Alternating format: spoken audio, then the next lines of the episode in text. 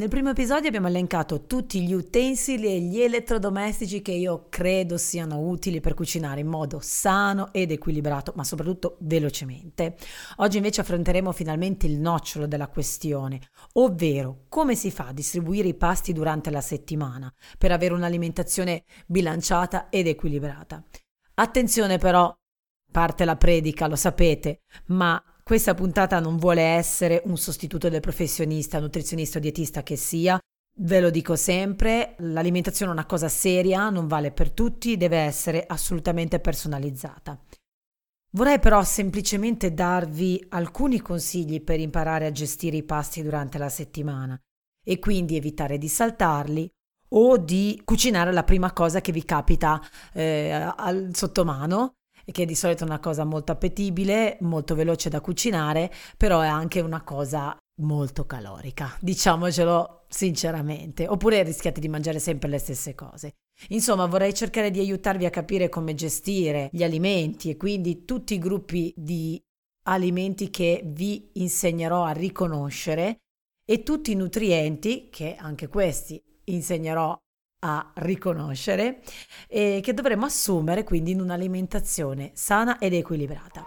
Se vi ho incuriosite, ci vediamo dopo la sigla. Benvenuta a Healthy, il podcast dedicato alle donne che vogliono vivere l'allenamento e l'alimentazione senza stress. Sono Barbara Ramoino e non vedo l'ora di condividere con te ciò che ho appreso durante la mia esperienza lavorativa e i miei studi universitari. Parleremo di salute, di falsi miti provenienti dal mondo del fitness e della nutrizione di come organizzare il proprio tempo per vivere una vita più sana e naturale, di come gestire un percorso di benessere nonostante gli impegni familiari e lavorativi. Ti fornirò consigli e trucchi che ti permetteranno di restare in forma senza colpevolizzarti o sentirti inadeguata. Sei pronta? Ascoltiamo l'episodio di oggi.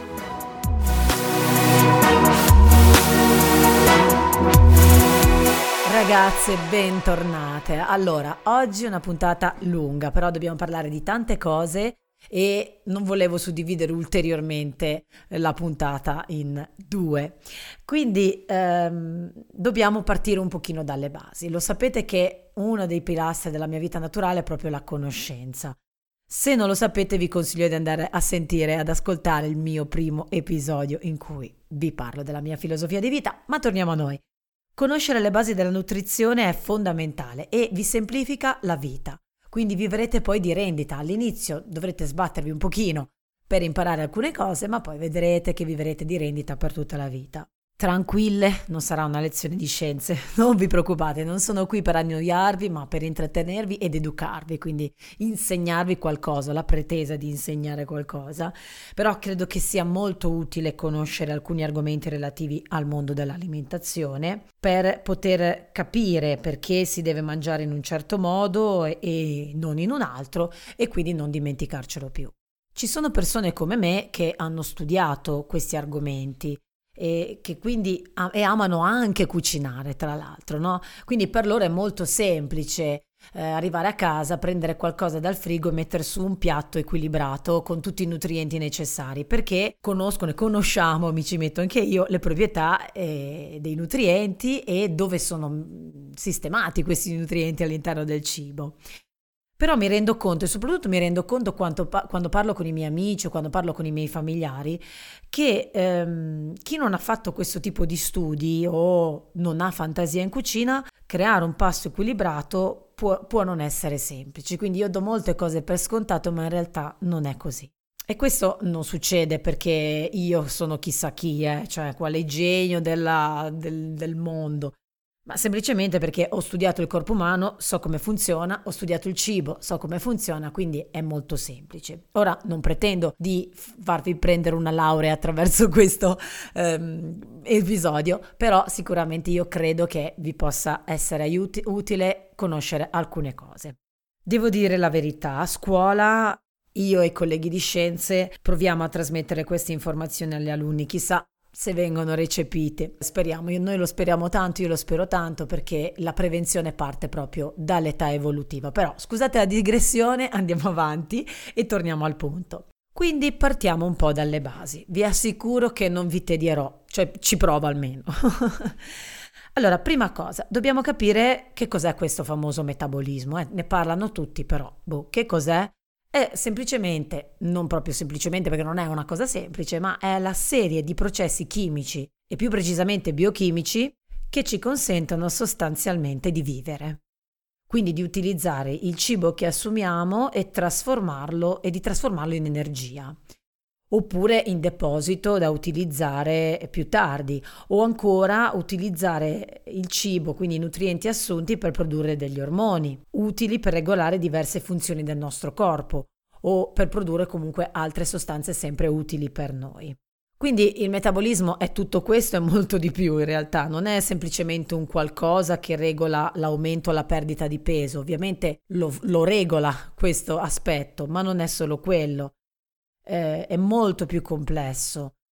Non è solo un metabolismo veloce, metabolismo lento, brucio calorie di più, più, più calorie, brucio meno calorie. Assolutamente.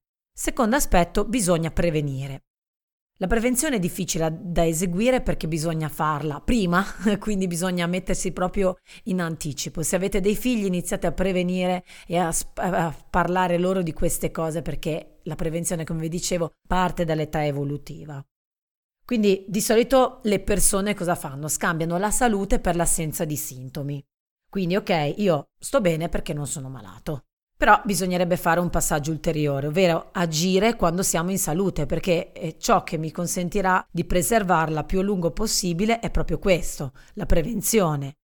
Ed è uno dei motivi che mi ha spinto a scegliere il mio percorso di studi e ad agire eh, come predicatrice sui social, ok? Quindi ho la pretesa e forse anche la presunzione di insegnare alle persone a prevenire le patologie, perché davvero ragazze, con l'alimentazione e l'attività fisica si possono prevenire un sacco di malattie, non ne avete idea.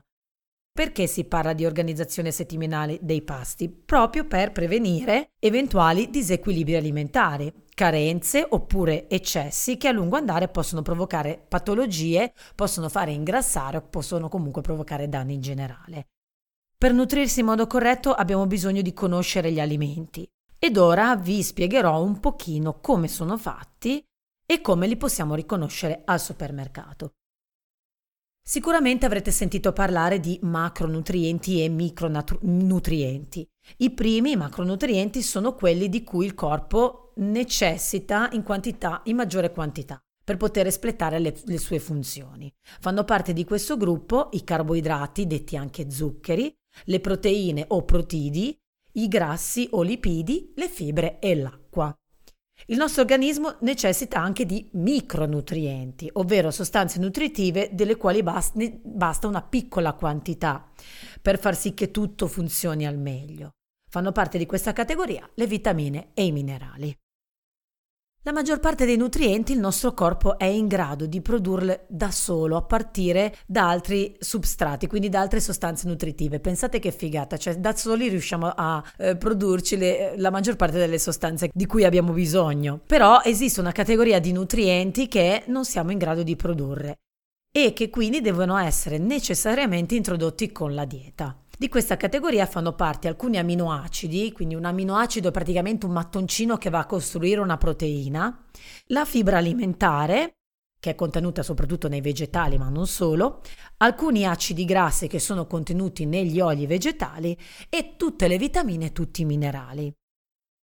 Da questa piccola introduzione potete capire quanto sia complesso il mondo della nutrizione e quanto sia importante non improvvisare seguendo le mode del momento. Partiamo dai macronutrienti. I macronutrienti abbiamo detto che sono carboidrati, proteine e grassi. Allora, i carboidrati sono degli zuccheri, ok? Si possono dividere in due grandi famiglie.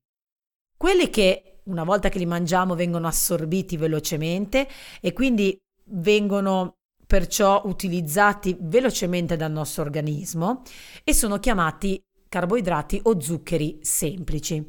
Al supermercato come li riconosci? Li puoi trovare nella frutta, nei dolci, nello zucchero stesso, nel miele e nella marmellata, ok? Quindi sono quelle sostanze un po' più zuccherine. I carboidrati complessi invece sono quelli che vengono assorbiti più lentamente e quindi mantengono anche un po' più a bada la fame rispetto ai carboidrati semplici. Li troviamo nei cereali come il riso, il grano, l'orzo, il farro, insomma tutti i cereali, quindi anche nella pasta, nei tuberi, quindi patate, tutti i tipi di patate che sono sotto forma, li ritroviamo sotto forma di amidi, e nei prodotti da forno come ad esempio il pane. Poi abbiamo i grassi o lipidi, anche se vengono divisi in due famiglie, ci sono i grassi animali e i grassi vegetali. I grassi animali sono rappresentati dal burro, dal lardo, dallo strutto, mentre quelli vegetali dall'olio extravergine d'oliva che da super ligure doc eh, non è vero, un quarto sono anche piemontesi, ma vabbè, Super Ligure Doc spingo tantissimo eh, da pubblicizzare l'olio d'oliva extravergine, ma fanno parte di questi grassi vegetali anche gli oli vegetali in generale e la margarina. Le proteine o protidi anch'esse si dividono in due categorie, le proteine animali e le proteine vegetali. Le proteine animali sono contenute in tutti gli alimenti di origine animale, quindi il latte, i formaggi, le uova, la carne, il pesce, mentre invece le proteine vegetali le troviamo soprattutto nei legumi e in alcuni cereali, soprattutto nella loro versione integrale. La funzione dei macronutrienti è quella principalmente di fornirci energia, soprattutto i carboidrati e i grassi, ok? Permettono l'accrescimento e la costruzione dei tessuti, questo soprattutto le proteine, e eh, anche dei muscoli, eh, permettono l'accrescimento dei muscoli. Inoltre rientrano nella composizione di alcuni ormoni, come ad esempio gli anticorpi o l'emoglobina, e quindi sono fondamentali per la, il sostentamento della vita.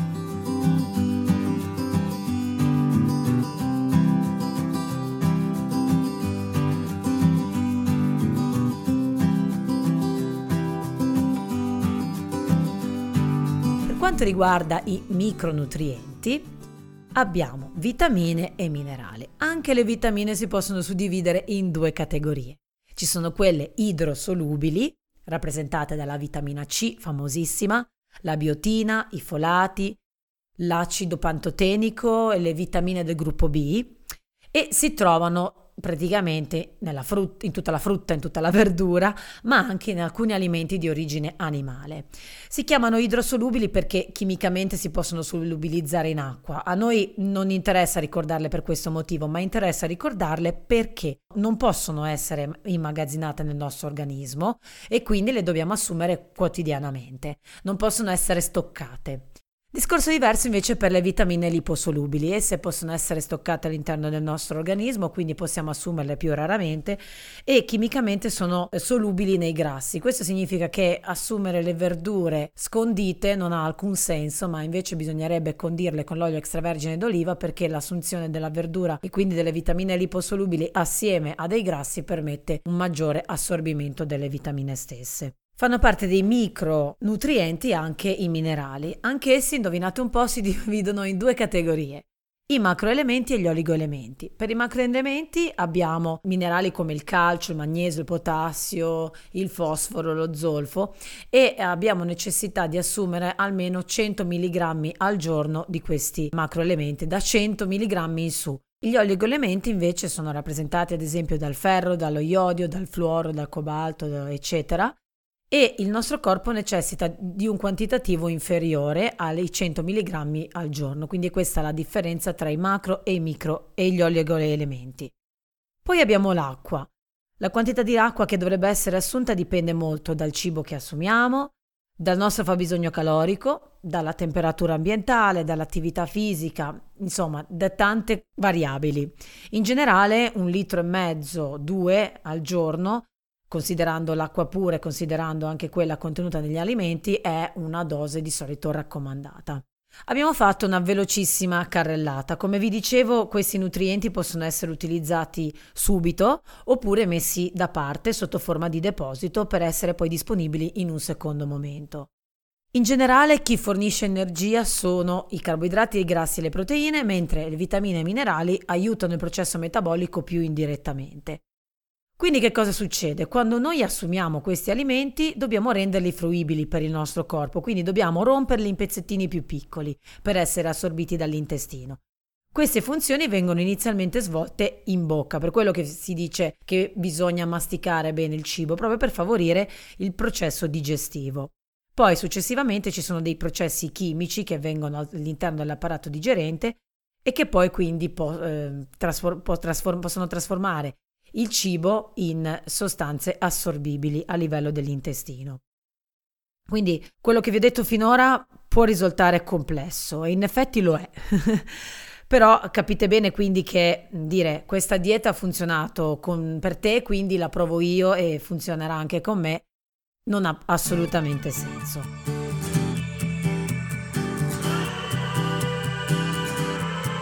Una breve interruzione per dirti che puoi trovare i miei allenamenti di fitness alla portata di tutti sul mio canale YouTube La mia vita naturale.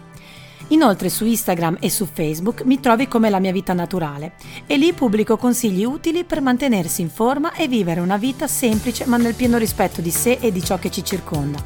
Sul mio blog www.lamiavitanaturale.it troverai articoli un pochino più approfonditi. E se vorrai iscriverti alla mia newsletter, puoi cliccare sul link che ti lascio qui sotto o andare direttamente sul mio blog. Fatta questa immensa premessa, parliamo proprio di come e quante volte assumere questi alimenti durante la settimana. Per fare questo io mi affido agli studi universitari che ho svolto e si basano soprattutto sui principi della dieta mediterranea, che vi ricordo essere patrimonio dell'UNESCO dal 2010 ed è stata definita, vi cito testuali parole, eh, un insieme di competenze, conoscenze, riti, simboli e tradizioni che vanno dal paesaggio alla tavola. Quindi capirete che quando sento dire che la dieta mediterranea è superata mi si drizzano i capelli perché abbiamo la fortuna di vivere in un paese affacciato sul Mediterraneo che proprio per la sua particolare posizione vanta di innumerevoli prodotti alimentari imitati da tutto il mondo e una storia, una tradizione di lunga data. Ci sono innumerevoli studi scientifici che supportano questo tipo di alimentazione, quindi non è superata, ma è un tesoro che dobbiamo preservare. Tornando a noi, altrimenti inizio con la fase predicatrice che è in me. Che cos'è questa dieta mediterranea? Non è altro che uno stile nutrizionale spesso schematizzato in una piramide che potete trovare su internet praticamente ovunque e che comprende il consumo di molta frutta e verdura, legumi e cereali, un consumo moderato di carne e di pesce, l'utilizzo di grassi sani come la frutta secca e l'olio extravergine di oliva, quindi racchiude tutti i nutrienti di cui abbiamo parlato poco fa. Benissimo Barbara, ok, mi hai spiegato tutto, ma come devo fare? Allora, andiamo ragazzi. Allora, la prima cosa, scegliere le porzioni corrette per il proprio fabbisogno calorico. Non è facile, quindi il professionista in questo caso vi aiuta, Esistono delle porzioni standard rappresentate visivamente mettendo a confronto il cibo con una mano che vi può aiutare a farvi un'idea, le trovate su internet. Anche se vi ripeto che le, mm, la porzione dovrebbe essere calcolata ad hoc da un professionista. Seconda cosa, dobbiamo variare il tipo di alimenti assunti. Che cosa si intende allora per varietà? Variare il tipo di alimenti consumati durante tutta la settimana. Ecco che cosa vuol dire. Ed è per questo che è importante, secondo me, eh, all'inizio farsi una sorta di schema, una tabella da attaccare al frigorifero per evitare di dimenticarsi qualche gruppo alimentare.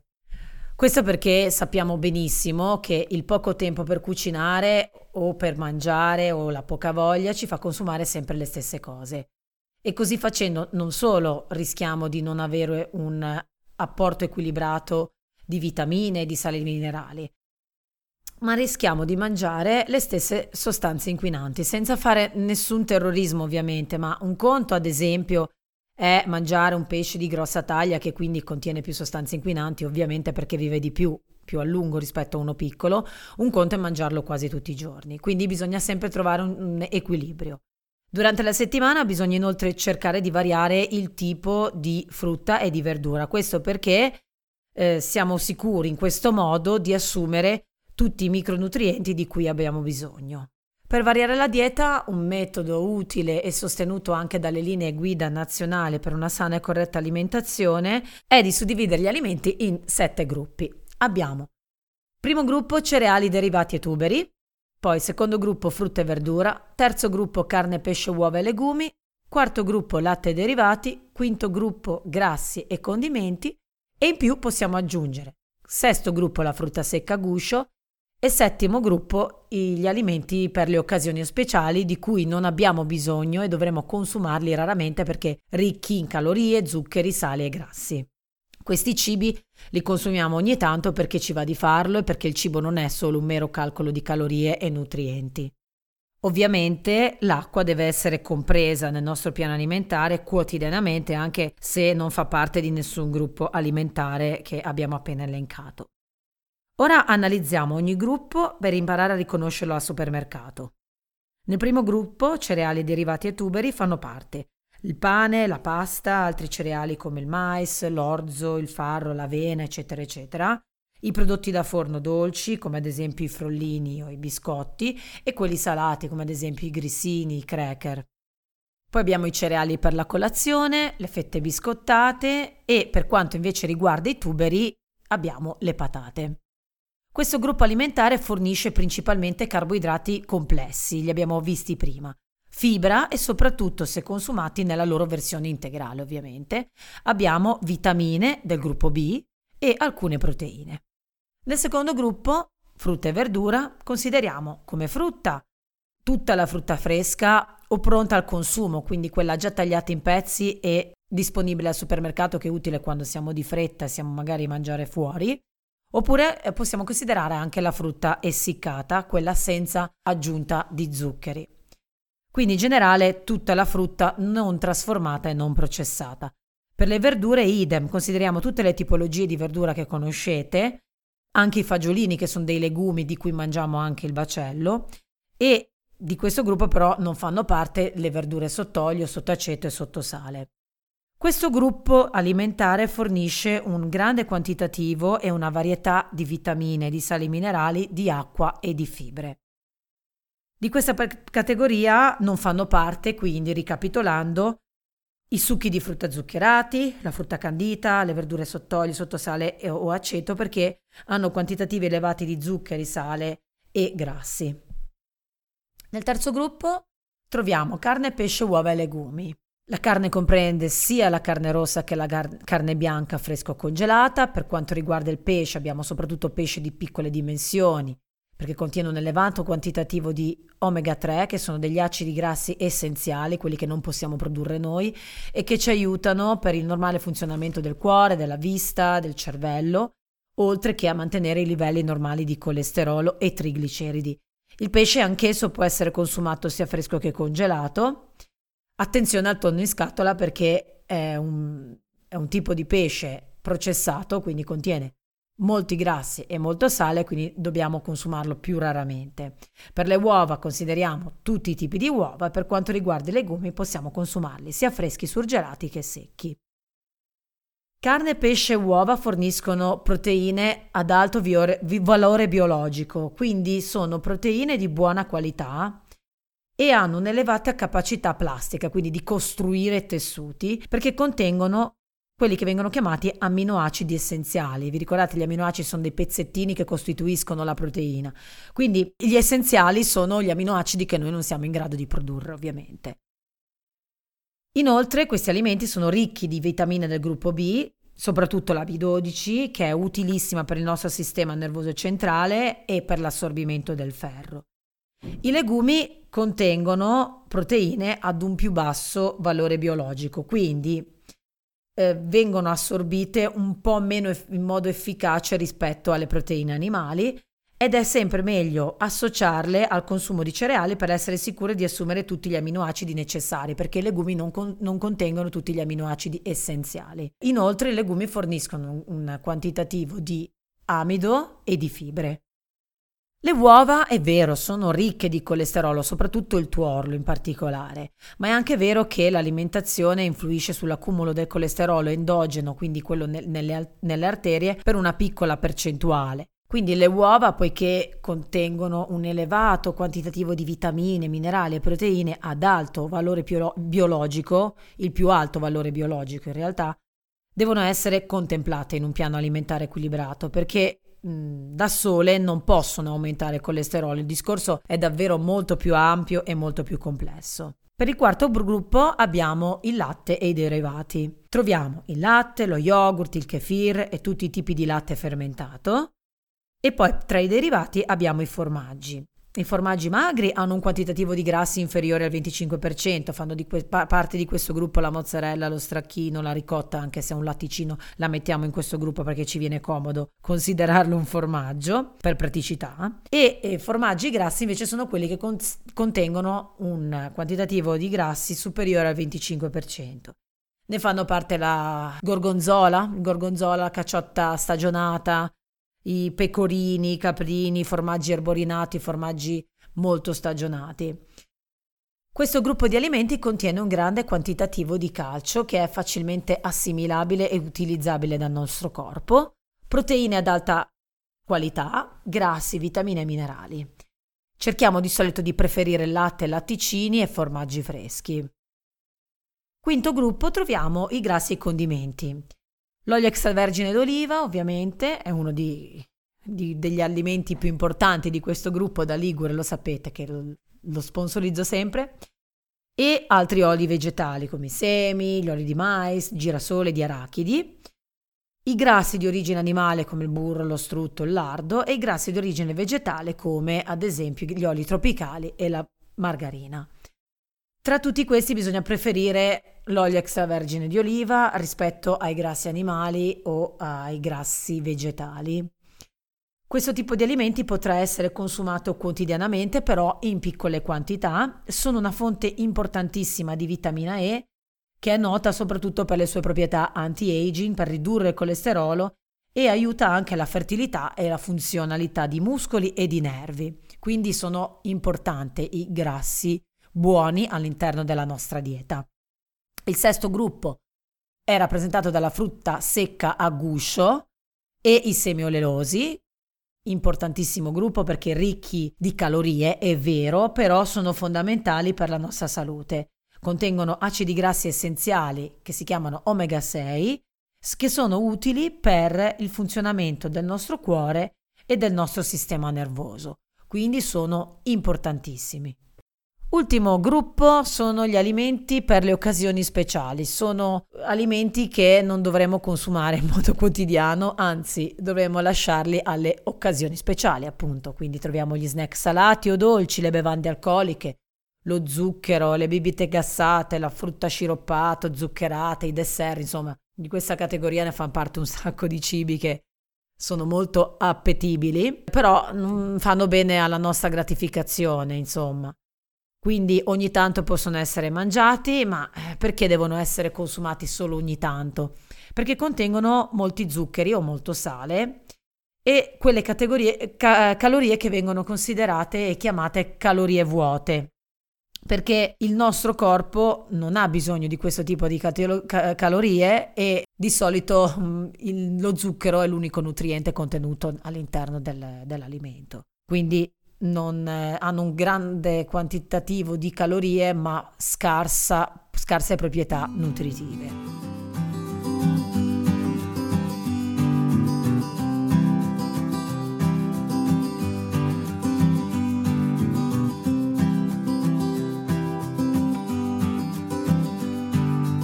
Bene, perfetto, ora che conosciamo tutti questi gruppi alimentari, li sappiamo riconoscere al supermercato, benissimo. Quando dobbiamo consumarli?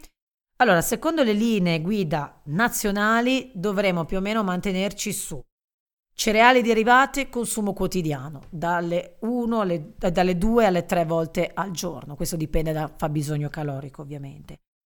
Attenzione ai sostitutivi del pane, come ad esempio i grissini o i cracker, perché hanno poca acqua, quindi sono, hanno una densità calorica maggiore ai cereali dolcificati che bisognerebbe consumare quindi in modo più rado, dalle due alle tre volte a settimana. I fiocchi di cereali, quelli na- al naturale, invece possono essere consumati quotidianamente perché non hanno aggiunta di zuccheri. E i tuberi, quindi le patate, li inseriamo nel nostro planning una volta a settimana. Per quanto riguarda frutta e verdura, non dovrei dirvelo, bisogna assumerla tutti i giorni in particolare due porzioni di frutta e due porzioni di verdura al giorno. Carne e pesce vanno assunti tre volte a settimana, in particolare una volta a settimana la carne rossa, perché sapete che è associata a un aumento del rischio di incorrere in patologie eh, degenerative come il diabete, patologie cardiache o tumori all'intestino, quindi stesso discorso per i salumi. Eh. Due volte la carne bianca, tre volte il pesce fresco surgelato e soprattutto abbiamo visto pesce di piccola dimensione perché è ricco di acidi grassi essenziali. Le uova possiamo consumarle quindi dalle 2 alle 4 uova a settimana per il latte e i derivati abbiamo il latte e lo yogurt, quindi latticini, che possiamo arrivare anche a 2-3 volte al giorno, mentre i formaggi dovrebbero essere assunti 3 volte a settimana, alternando i formaggi freschi agli stagionati. L'olio d'oliva, come vi dicevo, possiamo assumerne 2-4 porzioni al giorno, una porzione di solito corrisponde a un cucchiaio, eh, a 10 ml, e la frutta secca e i semi oleosi sono, eh, vengono proposte dalle linee guida con un'assunzione di due o tre volte a settimana, io personalmente vi consiglio di assumerli tutti i giorni se non avete particolari problemi, perché sono davvero fondamentali e utili per la, la nostra salute. La porzione della frutta secca di solito è di 30 grammi, ok? Per quanto riguarda l'acqua, dobbiamo bere almeno 6-10 bicchieri al giorno. Quello dipende appunto da dalle condizioni di cui vi avevo parlato prima. Come avete appena ascoltato, ho parlato di porzioni, ma non ho indicato assolutamente a quanti grammi corrisponde una porzione, a parte nel caso della frutta secca o dell'olio. Perché ognuno di noi necessita un quantitativo di cibo, quindi una porzione differente, in base ovviamente al fabbisogno calorico e a tante altre condizioni. Questa indicazione precisa quindi ve la può dare un professionista che vi visita e vi stila un piano nutrizionale. Ho cercato di darvi una panoramica generale su come dovrebbe essere impostata a grandi linee una settimana di pasti equilibrati. Vi lascio qui sotto nella descrizione del, vi- del, video, scusate, del podcast, una pratica tabella con il riassunto delle indicazioni che vi ho fornito, sperando che vi possa essere utile. Ve la appiccicate a frigorifero e vediamo come va, mi fate sapere. Mi preme ricordarvi una cosa, che non si dimagrisce né si ingrassa in un giorno o in una settimana. Raggiungere e mantenere il peso ottimale è frutto di una combinazione di costanza nel seguire le corrette e buone abitudini alimentari, nel seguire un piano di allenamento o in generale nello svolgere esercizio fisico più volte a settimana e ovviamente nel saper accettare la nostra conformazione fisica che deriva dal nostro patrimonio genetico e rispettare soprattutto i propri tempi. Non tutti raggiungiamo i risultati con le stesse tempistiche, perché ognuno di noi ha una conformazione fisica diversa e il corpo risponde diversamente all'esercizio fisico e alla dieta, quindi ognuno di noi è un individuo a sé. Quindi la cosa importante cos'è? È cercare di non perdere di vista l'obiettivo, di mantenere la costanza, di non farsi distrarre dalle persone che vedete attorno a voi, che magari raggiungono i risultati prima di voi, ma perché semplicemente hanno un altro tipo di fisico, hanno un altro tipo di genetica, hanno un altro tipo di età, eccetera, eccetera. L'obiettivo vostro verrà raggiunto in ogni caso, però con i vostri tempi. Quindi se voi saprete rispettare il vostro corpo e capire le vostre tempistiche, riuscirete ad ottenere i risultati. Quando fate lo switch, quindi il cambiamento da mi alleno per apparire meglio, per piacermi di più, a mi alleno per stare bene, sentirmi più forte, avere più resistenza e stare bene in generale, allora avete fatto bingo. Quando farete così vedrete che i risultati arriveranno eh, senza neanche accorgervene. Questa però è un'altra storia, magari ne parliamo in un episodio futuro. Nel frattempo non dimenticatevi di farmi sapere la vostra opinione, mandatemi un messaggio su Instagram o su Facebook. Vi auguro una buonissima settimana e ci sentiamo nel prossimo episodio giovedì. Ciao!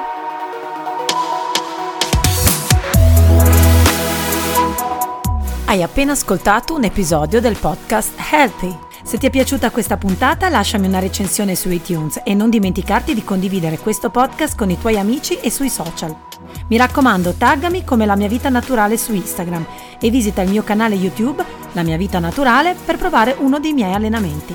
Ti aspetto nel prossimo episodio e nel frattempo ricordati, Ama te stessa per nutrire mente e corpo.